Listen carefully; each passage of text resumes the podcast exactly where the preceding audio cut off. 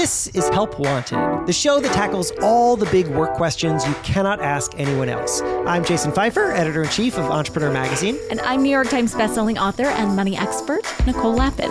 The helpline is open. Working with your family can be amazing. Unless there's a fight at work, which can turn work into the old who controls the remote fight from Thanksgiving. So, how do you fix it? You need your family to stop acting well, exactly like a family. How? Today, I talked to someone who reached out for help in this exact scenario. Here he is.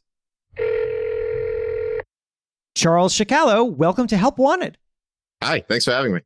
Thanks for being here. So, you reached out to me with a question about how to separate work from family, which is something that you were dealing with at work. Why don't you tell me more about that? I primarily work in an e commerce business. It's the function of an online branch of my dad's retail stores. Around 35 years ago, my dad came to this country as a refugee and established a bunch of retail stores across New York and New England, Connecticut and Massachusetts, to be particular. And about seven years ago, I was in college and my two other brothers were about to enter college. We said, you know what? We have to get started with something within our lives. I was originally planning on going to law school. So with two years left to college, I said, let's give this thing a shot. We poured our life savings into this online business and thankfully it grew. Instead of turning on the heat, we uh, just wore extra layers. Okay. We really bootstrapped this thing. My dad said, listen, you can use the name, but I'm not giving you a penny. He was sort of that entrepreneurial cheerleader. That tough entrepreneurial cheerleader. Totally. And from a very young age. I mean, it goes back to my first job was at 10 years old working for my grandfather in a greenhouse. I got paid like $10 a day.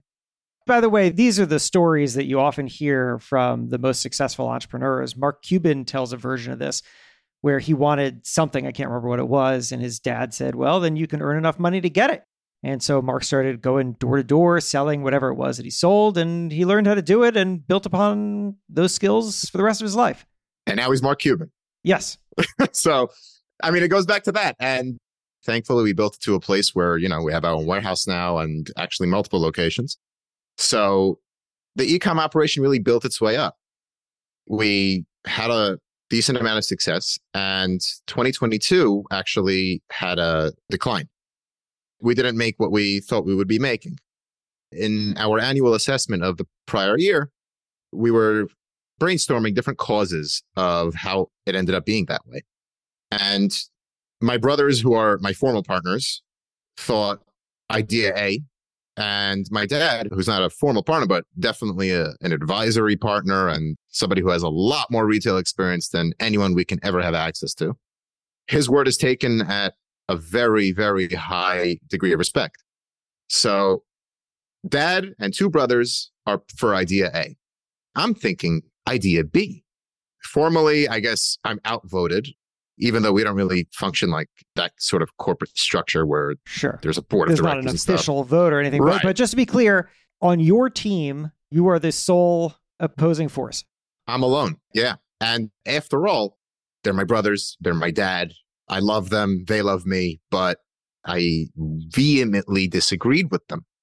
So it was in separating what happens at work stays at work and then, you know, having dinner together a few hours after a huge disagreement. So it's been a while since you were outvoted. And what's happened since then? The company has been executing the strategy that you disagreed with. And frankly, it worked. Oh, it worked. Thankfully, our company is on a great trajectory for 2023. And, you know, thank God. I mean, it, it worked and I'm happy it did. So not only was I outvoted, I was actually tasked with taking action on their ideas. And I did that. I said, you know what? I'm outvoted we're a democracy, we're a loving family. I'm going to continue and I'm going to oblige just as we've discussed. And I did. I did it to the best of my ability. I did it with, you know, a little bit of a flair just because I didn't agree with what I was doing. But I said, I'm going to go with the motions for now. You didn't try to tank it. You didn't No, say, because no. I disagree with this, I'm going to do a crappy job at this. I mean, there was a part of me that said, yeah, tank it, but that was all emotional. I try to isolate those impulsive reactions that entirely have to do with emotion. I sort of try to distance myself or isolate that and then make a logical decision. So, why did you reach out to me? because it sounds like you knew exactly what to do here. You understood that you can't call every shot, that you have to put the relationship and the shared goals over any individual disputes about how to get there. You understood very well, which I think is something that people lose sight of, that even though you all disagreed on what to do, you shared the ultimate objective of doing well by the company and doing well by the family. There was never any confusion about that. So, is there something that's still lingering inside of you throughout this experience? Sure. There's a few things. I mean, we keep on obviously running into this issue because we're all three individual men and don't always have the same opinion. And, you know, it's a roadblock that that keeps on coming up. There are constant disagreements. In thankfully all cases we worked it out very respectfully and amicably. And then there's also the lingering thought of, hey, what about idea B? I still want to implement idea B instead of idea A. Or not instead of, in addition to. Just to be clear, they're not mutually exclusive. You could do both. That is correct. It's just it's a matter of my focus. Is it spread across idea A and B, or is it, or do I just stay focused on idea A? Because to be honest, idea A worked. I think idea A and B is better though. Ah, so this is interesting because I was going to ask you, how do you feel about being wrong? because what you're thinking here is their idea was right, but your idea could still be right. That's correct. That is absolutely right. Why don't they want to explore your idea too? They think mastering their initiatives is the first step to taking on mine. So they're saying, I want to run, but they're saying, master crawling first. Then Oh. we can walk, then you can run. And what do you think about that? That doesn't sound unreasonable. Yeah, but I'm saying this is part of learning how to walk.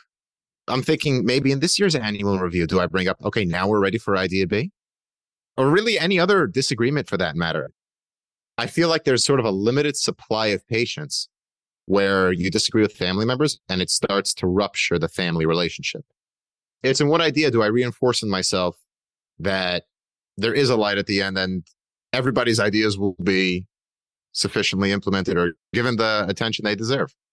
Do you guys have what you would feel like is a defined structure of who's in charge when and where and a roadmap of when things happen? Because the way that you're talking makes it feel like what you've got here is a kind of constant decision by consensus or decision by working it out uh, amongst you all. And, you know, when you introduced your dad into all this, you said, well, he's not technically a partner, but his word is very valued. It all sounds a little amorphous to me. And I wonder if, as you're trying to feel through these challenges, part of what you're running into is that there's no clear, very specific decision making process that could govern the way that you all act with each other. There's nothing written in writing. I think I probably alluded to it earlier how we don't really function with a board of directors and that whole bureaucracy. I mean, the way that the roles are divided up is really by skill set. I'm more administrative. I had an inclination towards the legal field, so all that stuff is really my department. I'm also more technically able than my brothers, so anything technical comes to my desk. My other brother's skill set is warehousing and logistics and my other brother is merchandising. So it's really whatever skill set happens. Now, if any partner feels like they're about to take something on that rises to the level of we need unanimity or we need to at least inform the others, then they bring it up. It's totally up to their discretion. There's no sort of thing in writing or any plan of action that we fall back on. It's just a matter of just use your common sense. If you feel that others need to be involved, involve them. I like this, but I have to say that there's part of me that doesn't like it. And the reason for this is because you're running into these lingering questions that no system or pre agreed upon path are really addressing, right? Like that you all are functionally the leaders within your domains makes all the sense in the world. I remember the closest I've ever come to working with family in the way that you are doing, and this was a much smaller version of this, was that I wrote a novel with my wife many years ago. It was a romantic comedy. It's called Mr. Nice Guy, in case anyone wants to check it out. And we have been asked a bazillion times, how did we do that without killing each other or at least getting divorced? And the answer that we came up with was distinct roles and responsibilities. We knew basically who was the CEO of a particular kind of decision. So if it was a question of character development, for example, it was generally Jen, my wife, who had the final say over this because she has an MFA in fiction. She's written novels before. She knows how to do that in a way that I don't. But if it was a decision about, let's say, something like it was set in the media world, and so if there was a kind of logic to how something would happen in this universe, then we would really defer to my judgment because I've spent my career in the media world. And so we knew always we would have disagreements, and then we knew whose domain it was, and therefore who to ultimately defer to. And without that, I think it would have felt like chaos because somebody has to make a decision. And you generally have that within operations like when it gets down to the operational level. But what you don't seem to have is any kind of system for what happens for decisions that go above the operational level, right? Because what you're just counting on is that you'll all come to some kind of agreement. And the crazy thing is, Charles, that it happened it worked. You had a disagreement. You were the odd person out. You understood that you had to set your ego aside and execute for the good of the company and the family. You essentially said, instead of agreeing to disagree, I'm going to disagree and commit, which is a great management system. And yet, the problem lingers. And the problem lingers because you're a human being. And human beings aren't actually just cogs and systems. And so now you're sitting around and you're thinking, okay, well, I'm really happy with what happened.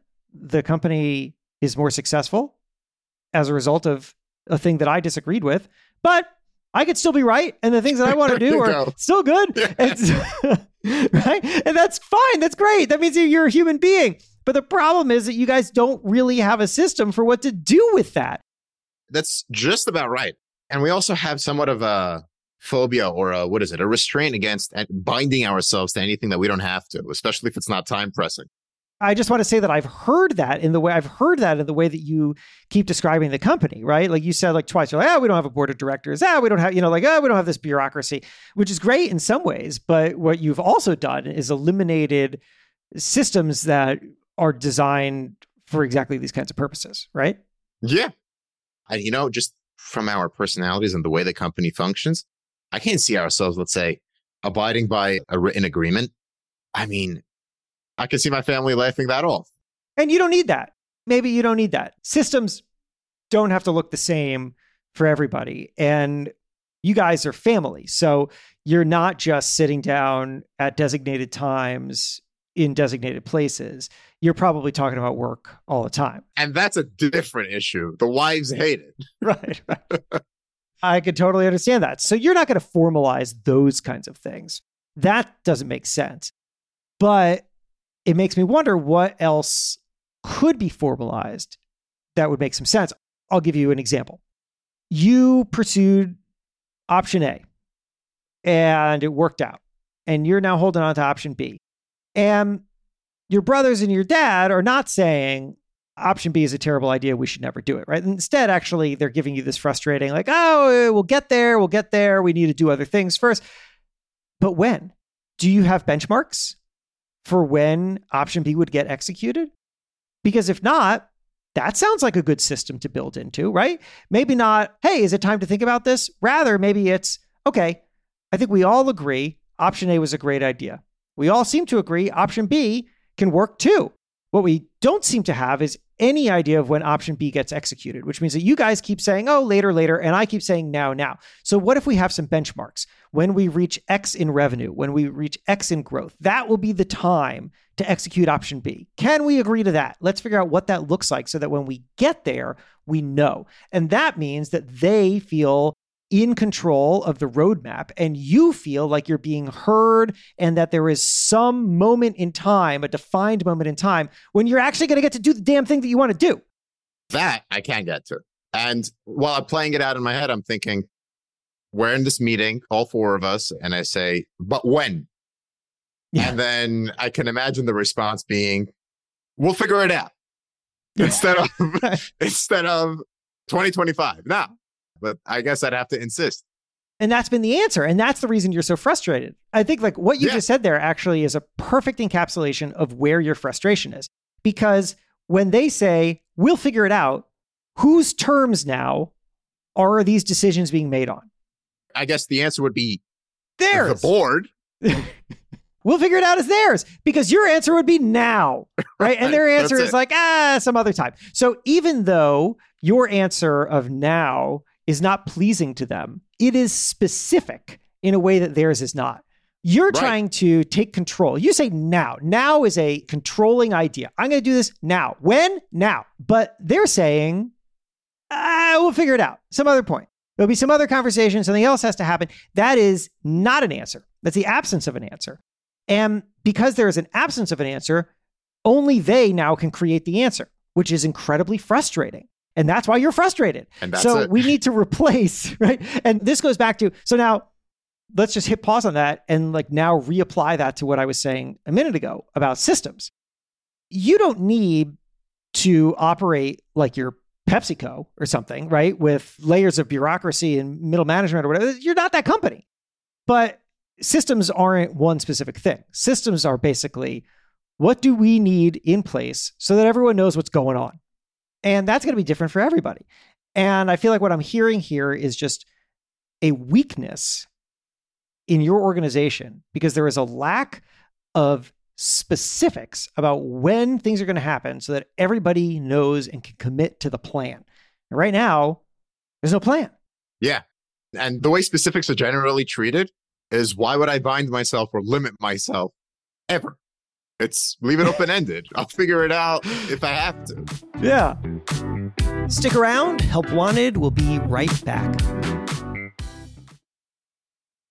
Let's name some brilliant business partners who just get it done, shall we? Ben and Jerry, Procter and Gamble, me and Jason. Well, what about perfect business partners when it comes to growing your business? That's you and Shopify. Shopify is the global e commerce platform that helps you sell at every stage of your business. From the launch your online shop stage to the first real life store stage, all the way to the did we just hit a million orders stage, Shopify is there to help you grow. Whether you're selling something physical like bagels or in the service business and you're selling your time as a copy editor, Shopify helps you sell everywhere from their all in one e commerce platform to their in person POS system, wherever and whatever you're selling, Shopify's got you covered. And you can sell more with less effort thanks to Shopify Magic, your AI powered all star. On our show, we try to be the one stop shop for entrepreneurs who want to take their business further. And that's exactly what Shopify does too.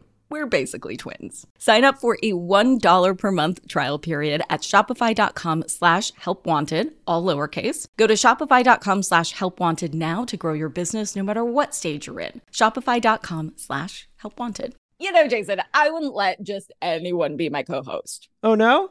No, I take very seriously who I bring onto my dream team. And that's why when I need to hire, I go to LinkedIn Jobs. Well, you're not the only one. Two and a half million small businesses use LinkedIn for hiring. That's right, because LinkedIn has a network of more than a billion professionals, and you can find candidates that you can't find anywhere else. It's also so quick and easy. When you're running a business, you can't be a full time recruiter, too. You're a full time everything else. But with LinkedIn jobs, you can post a job description in just a few clicks. And did you know there's even an AI feature that can write the job description for you? So brilliant. What a great time saver. And it's also my favorite price free. Free 99. Yes. yes. I mean, if you're not looking for professionals on LinkedIn, you are looking in the wrong place. Go post your job for free at linkedin.com slash help wanted. That is linkedin.com slash help wanted to post your job for free. Terms and conditions apply. Welcome back to Help Wanted. Let's get to it. Something I've been thinking a lot about recently, which is how we sometimes give ourselves too much choice. We like options. Everyone likes options. But the problem is that there's a thing called choice overload, which is if you have too much choice, you make no choice. And sometimes the thing that you need to do is just narrow your options, like at least artificially, so that you can actually focus on a decision. So, fine, they don't want to build in some kind of trigger where if we reach X dollars in revenue, then option B becomes executed. That maybe sounds too frightening to them. But if that doesn't work, can we create a trigger that feels a little more comfortable for everybody, which is like when we reach X in revenue, we will very seriously consider how to implement option B. Doesn't get triggered immediately, but now we're going to really talk about it. Right now, you guys don't even want to talk about it. You want to say, oh, later. But now we're going to really talk about it. Could we do that? Right. I mean, that puts a huge degree of separation between a commitment and action. So if I say, all right, it's at this revenue threshold, we discuss this, not we implement it, that discuss becomes very comforting. They may yield and give in that commitment towards a conversation, not in action, which is all feared or all limiting or whatever like that. Right. So on that degree of freedom, I think is a perfect medium to meet at. And I think that that's great because now you're building a system that's built for you all, right? Which is to say, it's taking into account how they think and what they're going to be comfortable with. And frankly, we know I don't know your brothers and I don't know your dad, but based on the conversation we've had so far, if you talked them into some kind of binding thing and then that binding thing got triggered, what would they do? I'm going to guess they would be like, oh, well, I don't know about this, you know? Maybe. I guess their answer would be like, we'll see when it gets triggered. Yeah, right. right. But then if you say this is going to happen when this gets triggered and then they don't go along with it, then the trigger meant nothing. And then the focus is now on whether or not it should get triggered rather than on doing what you guys all seem to be comfortable doing, which is talking things out. And right now, you know, it's like, I do not introduce this to be political, but it's worth noting that like this kind of thing keeps playing out in national politics all the time. There's many examples of this, but we'll just bring up one, which is that there will be a horrible shooting at a school, at somewhere, and then Democrats will say, this is a reason to talk about gun control. And then Republicans will say, this is exactly not the time to talk about, this is the wrong time to talk about gun control. And then Democrats will say, but when is the right time to talk about gun control? And there's no answer to that. And so we just go back and forth, or it's a loop that never gets resolved. And that's because you have two totally opposing forces that don't agree on the policy, obviously, but also can't even agree on how to have a conversation about the policy. And that's death. If you can't even agree on how to have a conversation over something, then nothing is going to get done. Now, you guys, as a family, don't have that problem. You agree to talk all the time. You do talk all the time. But funny enough, when there is a disagreement, what seems to be happening is that there's not actually an agreement on when to have a conversation about something, right? It gets kicked down. So why not formalize that? When is a good time to have this conversation? Which I think, frankly, is something that as I think about it, like people who are in relationships should have this kind of thing built into their relationships, right? Like, when is a good time to talk about our future? You don't want to just like bring it up at random. Uh. But like, you know what? Maybe every six months we talk about this we're going to see where it goes. It's a reason to face it. And the answer that we will get in six months from now could be different from the one now. So let's just make sure we're having that conversation. I guess if you would equate this to a relationship, you'd be able to call for a meeting at any time. Obviously, we have a group chat, say, hey, we need to meet about this. Let's figure out a time. And we do. Just like you'd be able to meet up with your significant other. Now, if you want to discuss your future together, they'd be more of the partner of let's take it slow instead of the I want to get married in February. So any one of us can call a meeting and yes, everybody will treat that as a pretty important thing that, all right, we all have to meet together. There's a serious matter at hand. And they'll give me the meeting, but it's in the implementation. That's where I guess a commitment factor has to be worked out. Yeah. They'll give you the meeting, but they won't take the subject seriously because they feel like this conversation is exactly like that conversation. Because what has not been built into it is any new reason to have the meeting. So you have to add something to it. And the thing that you're going to add to it is their own agreement that now would be a good time to talk about this. And I had achieved that through, hey, we met this threshold. Yeah, that's right. Didn't we all agree that when we meet this threshold, we will have X, Y, and Z, and it will be a much better time to have this conversation? Now that has happened. And here are now my updated thoughts on why we should take this very seriously. And we're now at the place that you guys said you would be comfortable with to do this. So let's do it. Or let's really consider it. Or let's figure out what it looks like to do it. Let's start coming up with a plan. Something. Something has to change. Something has to change the reason that you're talking about it and the way that you're looking at it. And I think that comes down to getting everybody on board with the idea that this is worth talking about. I think we've uncovered that in this conversation. Yeah. Do you think that you can actually get them to it? Yeah. I mean, I'm too dedicated to Idea B to let it go. I think it'll be transformative for our company. And not only that, it'll give us a degree of independence we've never had before. I guess to give some context to it, not to leave it too vague, instead of selling our goods just on different marketplaces that can basically shut us down whenever they want or take our data and run, we could be doing it on our own. There's no reason to solely rely on third parties. I mean, they have the customers. They're a lot stronger as far as getting your merchandise out there, but we're not a nobody. And dad's built an amazing business over the past decades.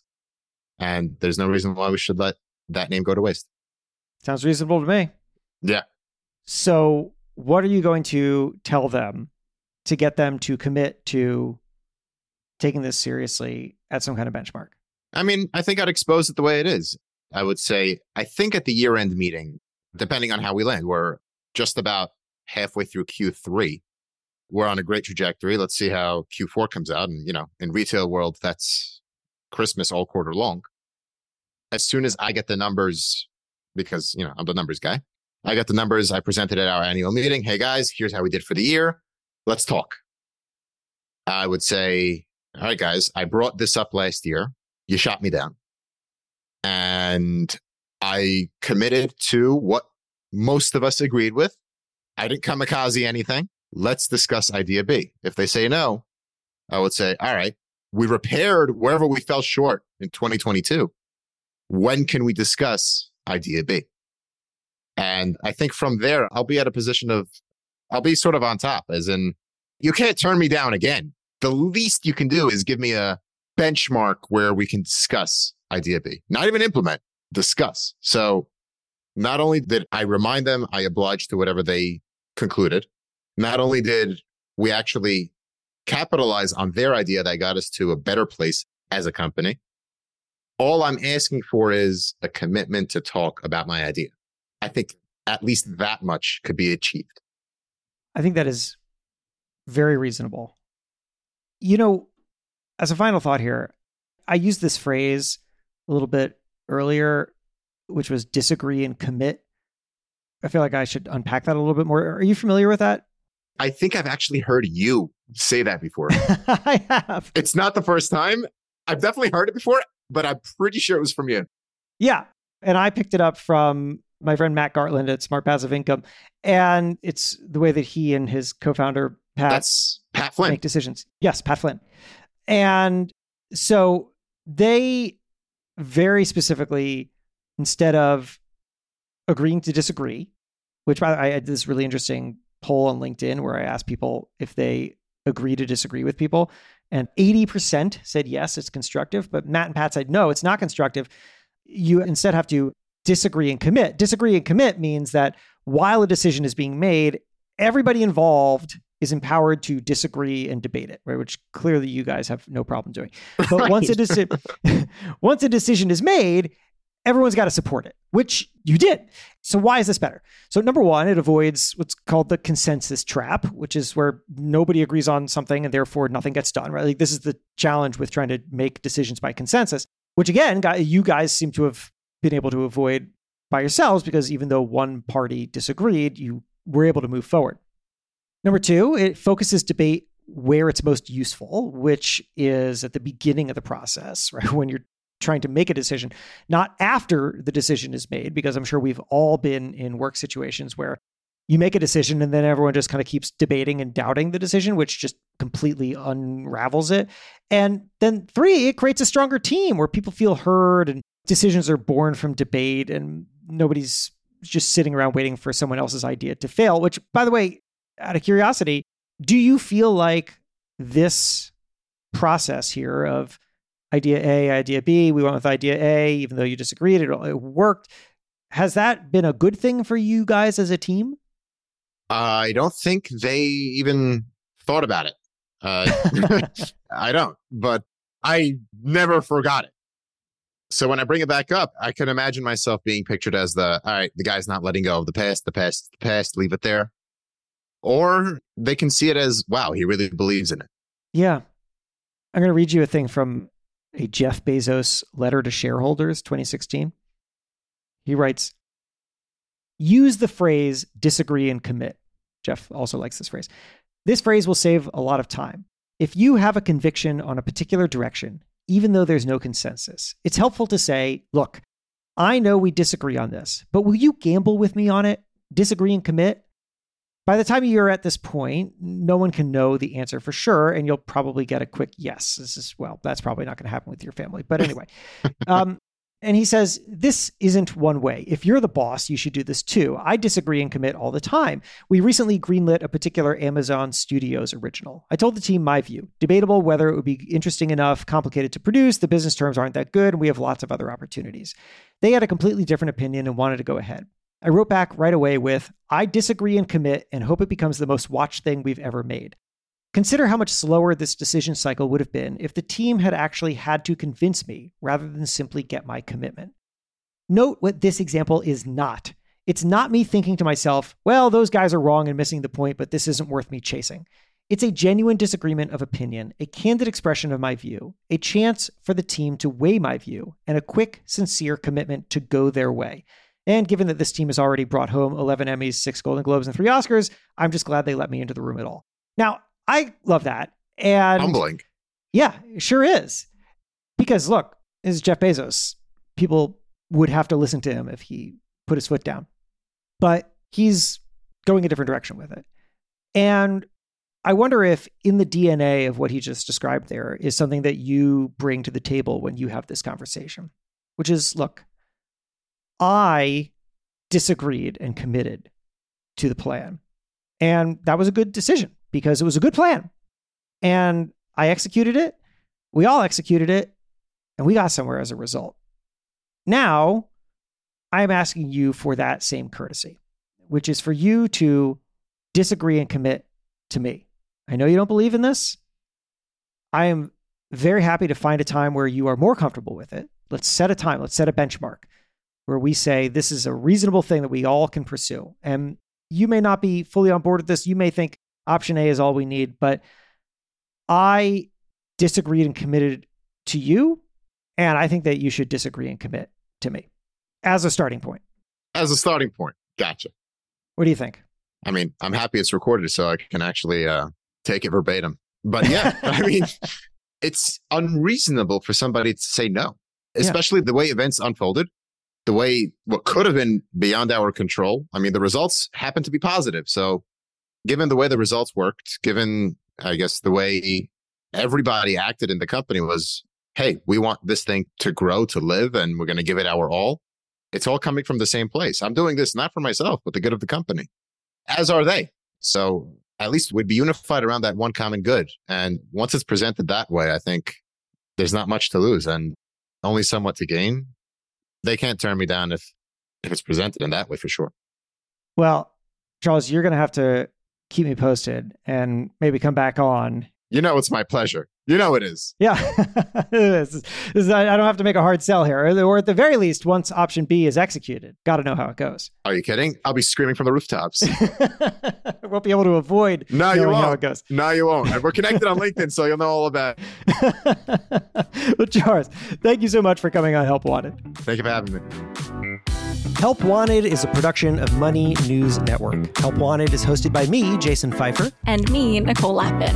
Our executive producer is Morgan Lavoie. If you want some help, email our helpline at helpwanted at moneynewsnetwork.com for the chance to have some of your questions answered on the show. And follow us on Instagram at Money News and TikTok at Money News Network for exclusive content and to see our beautiful faces. Maybe a little dance. Oh, I didn't sign up for that. All right, well, talk to you soon thank you